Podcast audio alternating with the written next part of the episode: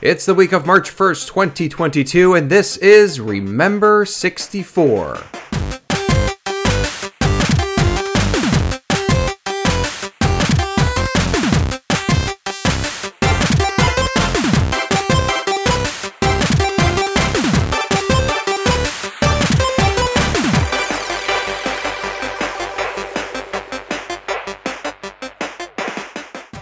Welcome, one and all, to the inaugural episode of Remember 64, a journey through the Nintendo 64 catalog and all the fun and weirdness it had to offer. My name is David Petrangelo, and you may know me from such podcasts as Back in My Day. And I'll be your host for this adventure as well as I collect, play, study, and discuss the classic console with you and, of course, fellow nerdy guests along the way. This is going to be just a taste of what some of the episodes are going to have. They are not going to be structured the exact same way as this first pilot, a level 1 episode, but I will say that this is a section of what you'll probably see going forward, looking at some history of the games that we'll be playing and discussing. So I thought I'd begin the podcast on one of the most exciting and riveting topics known to any student out there. Of course, that would be history. Nintendo 64 is here. Get into it. I kid, but you know, it's actually an important aspect of all our journeys, and one that the gaming space probably needs a little bit more of. Now, I'm no teacher, I'm no expert, but I do love the history of gaming, the gaming industry, and I thought we'd begin our path to the 64 bit righteousness in the early 1990s and leading to the console's launch in 1996. As the legendary quote unquote console wars between Nintendo and Sega and their Super Nintendo and Genesis consoles raged on, a new challenger entered the space. That would be Sony. Them and the Big Red N were in talks to create the PlayStation, which was supposed to be a CD add on for the SNES. But behind their backs, allegedly, Nintendo decided to flip that switch and work with Philips instead. Yes, Philips that made CD players, makes TVs, all these different types of things over the last few decades. That gave Sony the fire under their butts that they needed to get their own thing going. What's now known as the PlayStation 1. We will touch on that a little bit later. But what does all this have to do with Nintendo and the launch in 1996? Well, once 1991 came to a close, they knew they had to at least begin to think of what console they'd create next because 16 bit was so 1989, don't you think?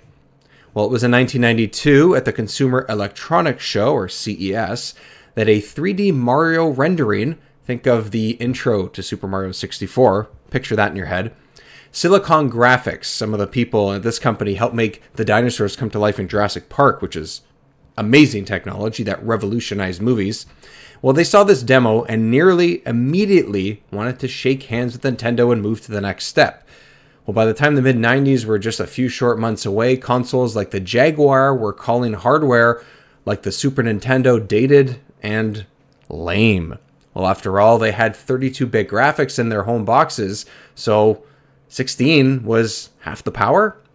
In October of 93, Sony came back into the mix saying they're now developing their PlayStation console featuring, you guessed it, 32 bit graphics.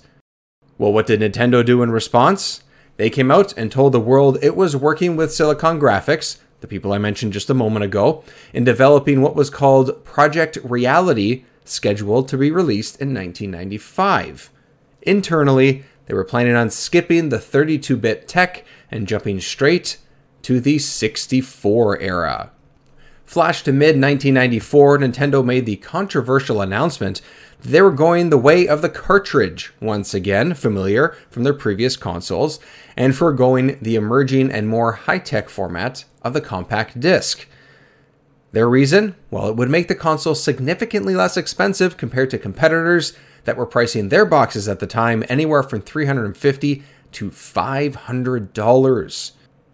Well, as the so called Dream Team worked on what was eventually known as Nintendo Ultra 64, in September of 94, production was officially underway for the iconic Super Mario 64. Just as Sega released the Sega Saturn and newcomer Sony PlayStation hit Japan's shelves.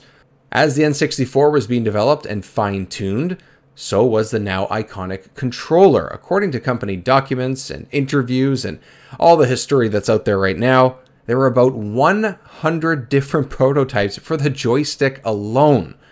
In May of 1995, the first official E3, Nintendo was still pushing what the SNES had to offer. And after all, Super Mario RPG was on the horizon, and if anyone hasn't played that, it's a really great game. Uh, yeah. We're getting calls about a wild party over here. Know anything about it? I didn't think so. Which one of you jokers goes by the name Mario? It's me. Could you step outside, please? Well, it's now late 1995. At their own trade show in Japan, the final name for the console was confirmed as, of course, Nintendo 64. Now, according to the company, the name change took place because they wanted to keep the name convention simple and consistent worldwide, unlike its previous consoles. So, this is also where the first prototype of the controllers and console itself was unveiled. Two demos were also there, including Super Mario 64 and what was then called Kirby Bowl 64. Also teased at the time, but without any demos available, were versions of Zelda 64, Wave Race 64, 007 GoldenEye, Star Fox 64, and about 10 other titles as well. Now we're inching much closer now to the Japanese and North American release dates of the console itself, and I don't want to bore you too too much and keep the story going too long, but there is a prototype and plan that Nintendo had many people might not know about. The release of the 64DD, a disc add-on that would snap to the bottom of the console. They weren't really CDs, instead, they were, think of them as small discs like the GameCube games, wrapped in a plastic casing. Proprietary technology at its finest, don't you think? Well, the reason for the DD was to jump from 64 bits of space on games up to 128. It was at this inaugural E3 that Nintendo also announced the release dates for the N64 would now be one year later in 1996. Well, officially in Japan, the console launched on June 23rd of 1996, selling out each and every console in only 24 hours. The North American release was set for September 29th of that year and priced at just $200. That, alongside the successful marketing, the timing of the release just before the holiday season, and, well, just the fact that Nintendo had something brand spanking new to offer, the N64 was selling an estimated $5 million worth of games accessories, and consoles in North America, get this, on a daily basis. All that with only 10 games available to purchase. You zoom in, zoom out, change angles. Go anywhere you want to go, do anything you want to do. Here we go! This place is really sweet.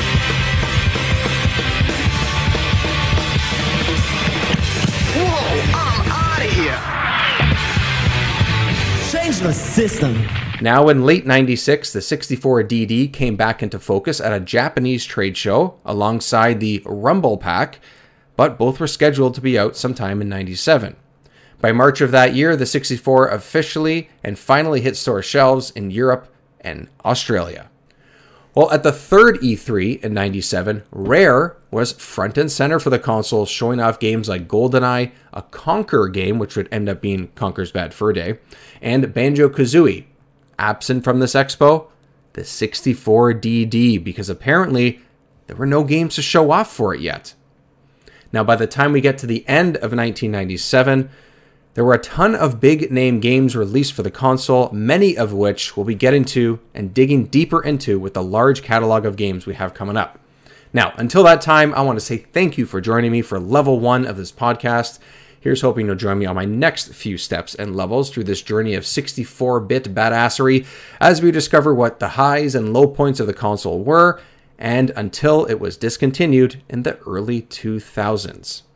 I will say this though, right up front in level one and episode one, there may be some slight detours along the way, talking about some gaming predecessors or future titles that were linked to this console and this era of games. But I want to do that so we can flesh out the story and get a well rounded experience of what the iconic Nintendo console had to offer from beginning to end.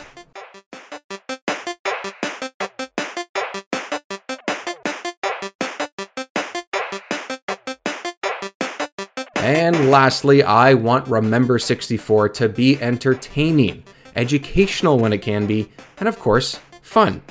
What I don't want it to be, though, is a solo act. I want to hear from you. I want to know what games you loved, the good times you had with the N64, and what games you want to see and hear me talk about and play along the way.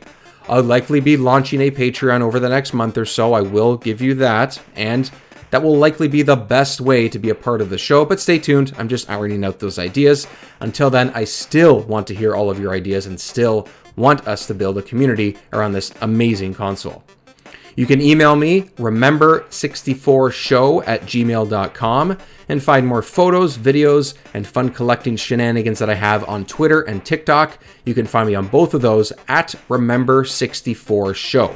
That's at remember64show. Again, thank you so much for joining me for this first level one of Remember 64. And until next time, stay pixelated, my friends.